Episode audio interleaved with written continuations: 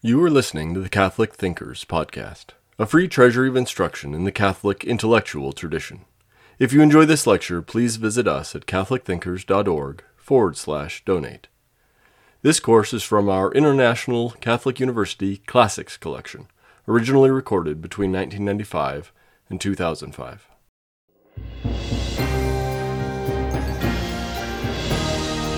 A crucially important concept in the theology of the spiritual life is the idea of growth and healing in Christ. And so we'll give virtually the entire fourth lecture here in this series to just that concept. Given especially the damage done to our condition by original sin, our need for healing, especially healing by the gifts of the Holy Spirit and by the grace of Christ that comes from participation in the sacraments, our need is desperate. Although the likeness of God is damaged and deformed in us, Christ remains the model for everything that we are and everything that we possess by nature. Only by coming to reflect the divine likeness and by becoming participations in this divine nature are we able to become what God wanted us to be at the beginning of creation. One thinks, for instance, of that line from the second letter of St. Peter, first chapter. Our sanctification involves being once again given full life in Christ. Now, one might think that this whole process would start by the reconstruction of our sin wounded nature in such a way that it could again become a suitable recipient of grace. But curiously, that wasn't the divine plan. Instead, the divine likeness is poured into us at baptism as a pure gift despite the fact that by nature and because of whatever sin, especially if we're baptized somewhat on in life, we are unfit to receive the gift. In Christ, the Holy Spirit makes us adopted children of God, and then, having wiped away the sin, gradually restores our sin shattered nature. During this life, the restorative work is never finished. I think that's clear from the fact that our bodily illnesses and weaknesses, various psychic disorders to which we are invariably subject, persist. Important as it is to correct any of those things by natural means when possible, nonetheless, it would be a serious error for anyone trying to live a true spiritual life to reverse the order here and so focus, be so utterly preoccupied with efforts to heal these wounds rather than learning to live in Christ, in whom alone these wounds can be completely healed. It is, as Thomas Aquinas insisted, a matter of grace perfecting nature and allowing grace to do that and cooperating with it. While learning to live in Christ, who assumed a full human nature, what this really means is to make a pattern of his life into the pattern of our own lives. In the Scriptures, this is shown to us by the way in which Christ recapitulates the life of Israel, and then by the way that Christ shows us how to recapitulate his own life. In his lifetime, in those 33 years, Christ completed what was incomplete in the life of Israel. He perfected what was imperfect, and he sanctified what was sinful. Each of us, in our own lifetime, needs to cooperate with the grace of Christ in order to recapitulate his life by letting the divine life take deep root in us, and then by living through the various stages of his life, cognitively, affectively, and volitionally. St. Irenaeus of Lyon, one of the early and greatest of patristic theologians, he called this whole pattern of learning to live in Christ recapitulation, anakephalaiosis in Greek. It's a term he borrowed from the letter to the Ephesians, which we quoted at some length in a previous lecture and on which we tried to comment carefully. In particular, verse 10 of that first chapter quote, For God has made known to us, in all wisdom and insight, the mystery of His will, according to His purpose, which He set forth in Christ as a plan for the fullness of time, to recapitulate all things in Him, things in heaven and things on earth this is a part of the doctrine of the spiritual life that sometimes does not get as much emphasis as it deserves. but in a book called The Mystery Hidden for Ages in God, a recent volume dedicated to thinking through in detail this aspect of spirituality, Father Paul Quay explains the general nature of the process in this way. I'm quoting from page 7. God intends that through the action of His grace, each Christian must first relive in Christ during the first portion of his life all that God led His people through from the fall of Adam to Christ's death and resurrection, and then thereafter live as the Son of God in Christ in the full freedom of the Holy Spirit, so as to glorify the Father in the church by making him known to all men through the Spirit's power. Hence, as Father Quay is suggesting, there are two parts namely, learning to relive in Christ what he perfected, and then secondly, learning to live in the freedom of the Holy Spirit.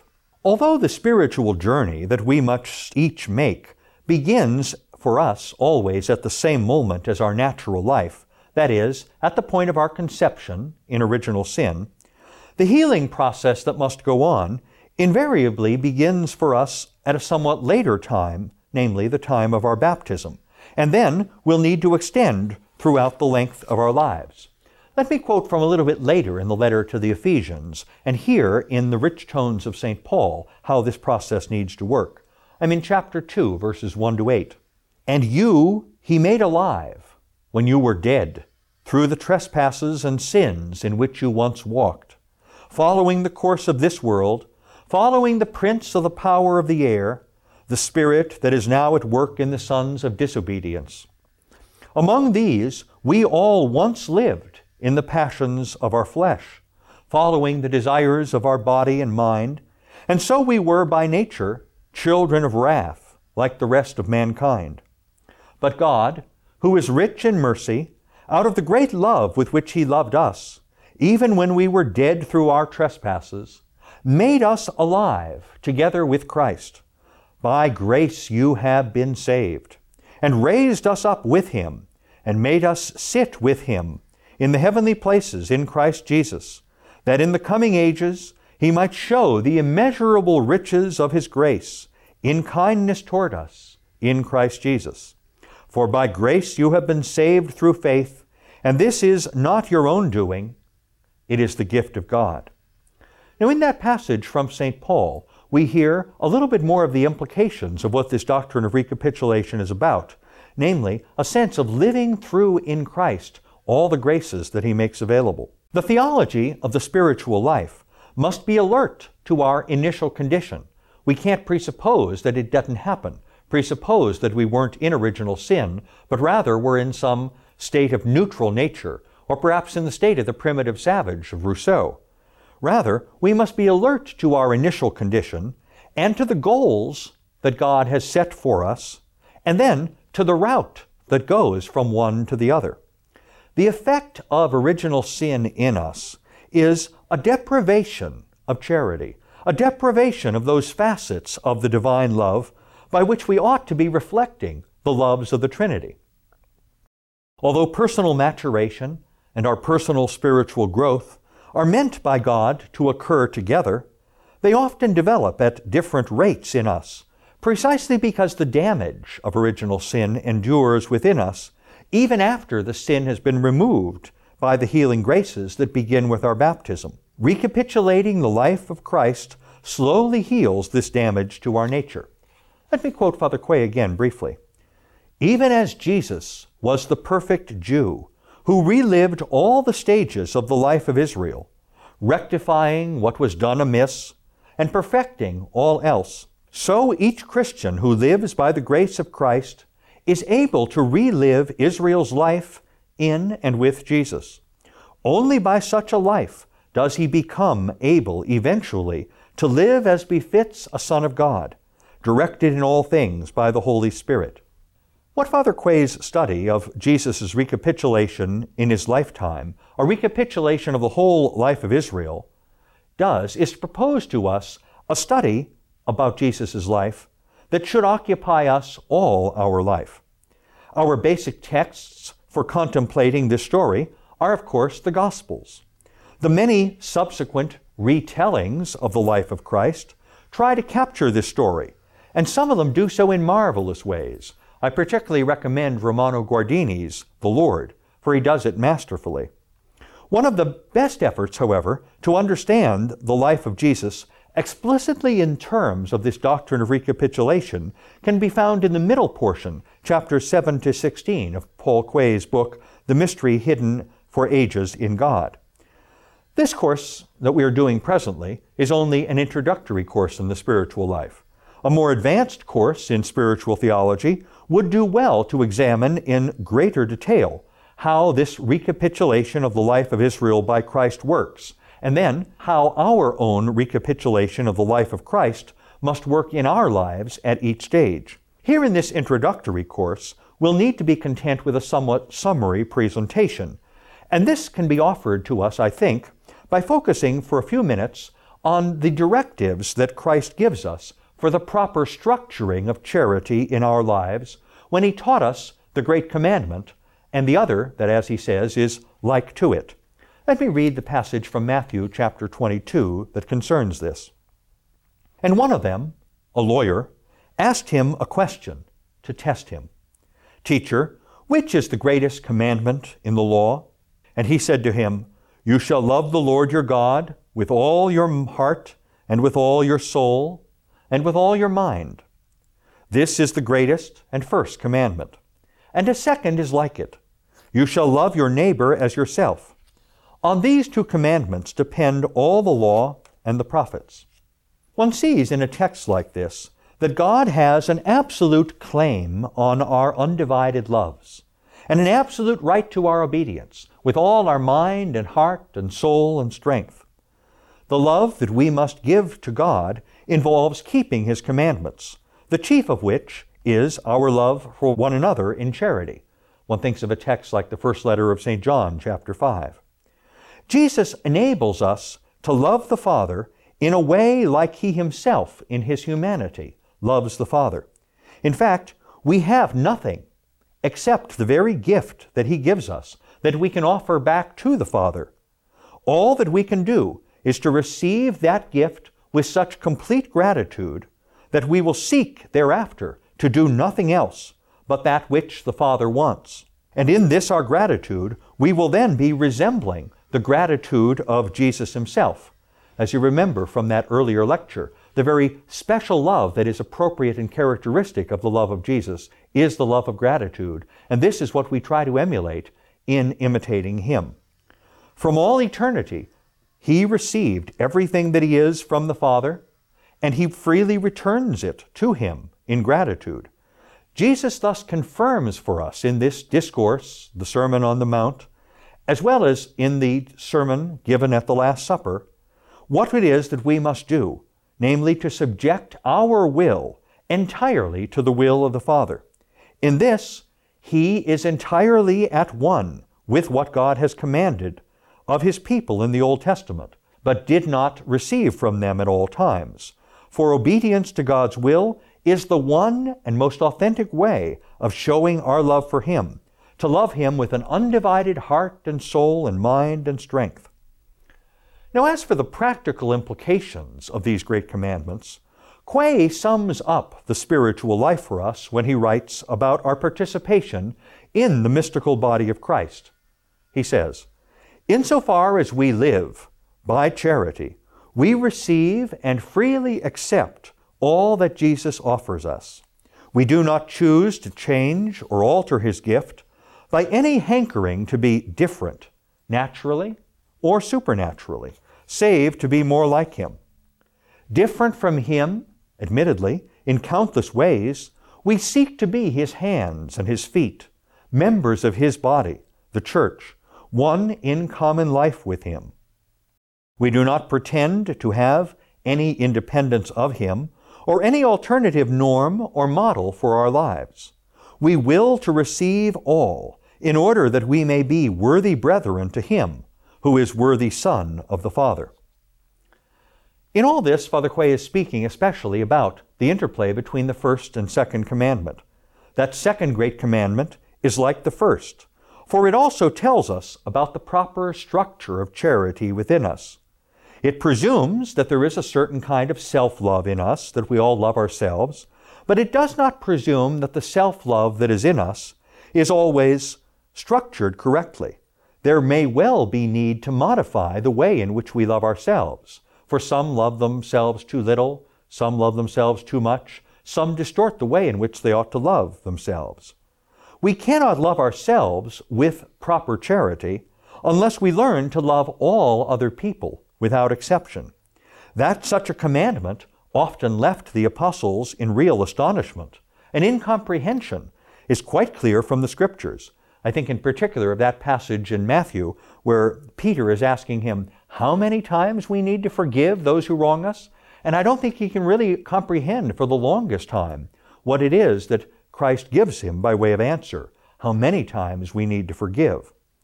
But what the church has come to understand about Christ's command is that our love needs to imitate Jesus' love for his brothers, and only then it will be rightly ordered. To quote again from Father Quay, quote, We are then to share all that we have, not only our external goods, but our inner resources of mind and heart. Still more, our faith, our hope, our charity.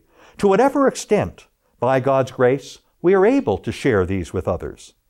This we are called to do totally. No less than all of ourselves is in question, and for all people, without exception. Not all at once and together, assuredly, but as we can, and as the occasion offers, and the prudence given by the Holy Spirit dictates. Think in this respect of Mother Teresa's beginning of her major work. She did not seek to help the uncountable thousands dying in the filth of this world's slums, nor India's only, nor even Calcutta's. She walked only until she saw one man dying in misery, and in response to Jesus' love for her, she took such care as she could of him. But then she went on to the next one, and the next, until now the world over knows, if it does not very well act upon the knowledge, that Christ can be touched in his poor by each of us if we so will. In so emphasizing, what Father Quay is, I think, saying is that the depth of our charity must be that the charity of Jesus, loving God with undivided heart and loving our neighbors as ourselves to the limits of our own being, with nothing held back. Only the grace of Christ can bring this about in us, and so it is that topic we will turn in the lecture. But grasping how this works in greater detail is really the project of an entire lifetime. And crucial for this project is a learning to read and to understand what the Scriptures have in mind for us. Here, the Church gives us a particularly important lesson early on in the Catechism. It's about paragraphs numbers 110 to 120, when the Church is reflecting on the various levels of meaning in the Scripture. And what she insists, and has always insisted for the 2,000 years now of reflecting upon those Scriptures, is that there are in the Scriptures four levels a literal level and three spiritual senses. The literal level is not what it is sometimes thought to be, namely, an understanding of the text as if it were all in a newspaper or as if it were all written from the same point of view of the book of history, but rather, what the literal level of the scriptures means is to understand what the human author intended, so that if the human authors, as in the Gospels or as in some of the historical portions of the Old Testament, if what the human author is doing is writing history, then literally, the literal level of the text is what the human author intended as history. But if the human author is using perhaps a figure of speech, saying in the Psalms as it does, My God is a rock, it does not mean that God is made of granite, but rather it means precisely that the human author is literally intending a figure of speech, and by that is indicating to us something of the truth that he is trying to convey. But in addition to the literal level of the Scriptures, a level which we must seek throughout the entirety of the Scriptures, for at each point in the sacred Scriptures, the human author was directly intending something, and we must try to become clear about what that was. In addition to the literal level, there are also three spiritual senses of Scripture. The three spiritual senses of Scripture are usually named first the typological, or sometimes the allegorical level, Secondly, the moral level. And thirdly, the anagogical level. The typological level, sometimes, and in the New Catechism it's called the allegorical level, refers to the way in which Christ is the completion and the perfection and the sanctification of all the figures in the life of Israel that preceded him. Adam, for instance, is thought of as the type, and Christ is the antitype, not in the sense of anti-freeze or anti-missile, but rather the completion of this type, and the one who brings to perfection what was imperfect, the one who sanctifies what is sinful, the one who makes holy what was still only incipient. In this typological level, one understands the whole life of Christ as involved in the process of recapitulation, that he is going through the stages, going through the time of Israel's infancy that is suggested by the life of Adam, going through the life of the youngest child that is perhaps understood in the parable with Abel and Cain, going through that portion of the life which is the child growing up in the course of Abraham and eventually in the course of Moses and of David, working his way through the history of the life of Israel, but at each stage sanctifying what was so awfully sinful in those stories. At each stage completing what was incomplete and perfecting what is imperfect. One thinks, for instance, about the descriptions that are given to Abraham in the letter of St. Paul to the Romans, and likewise those passages of Hebrews which deals with this. Our father in faith, and yet one who is in so many ways still childlike in the ways in which he manifests that faith.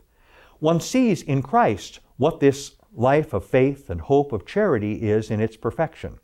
All of this is told to us in the typological meaning of Scriptures, so that what we understand by seeing the life of Christ is how to understand all of the life of Israel that is reported in the Old Testament.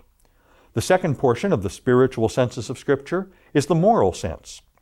We find these particularly in such passages as the Great Commandments or the Beatitudes, but in all those other places where we see what it is that Christ taught us to do and how it is that He showed us how it is that we ought to act and make our choices. Hence, so much of the wisdom literature that is in the later portion of the Old Testament is involving this moral sense, this reflection on how we ought to act. And finally, there is the anagogical sense, the way of leading us back to God. Here, the church finds in so many places of the Scriptures a sense of how the sacraments are anticipated in the Old Testament and then brought to their completion in the New, so that we ourselves might recapitulate the life of Christ precisely by having Him enter our life with His divine grace and bring us home to the heaven where our loves are perfected and where our faith is now given vision. For what we have hoped in is finally accomplished in the heaven that He has given us. We hope you enjoyed listening to Catholic Thinkers. Please visit us at catholicthinkers.org forward slash donate to help us keep this content free.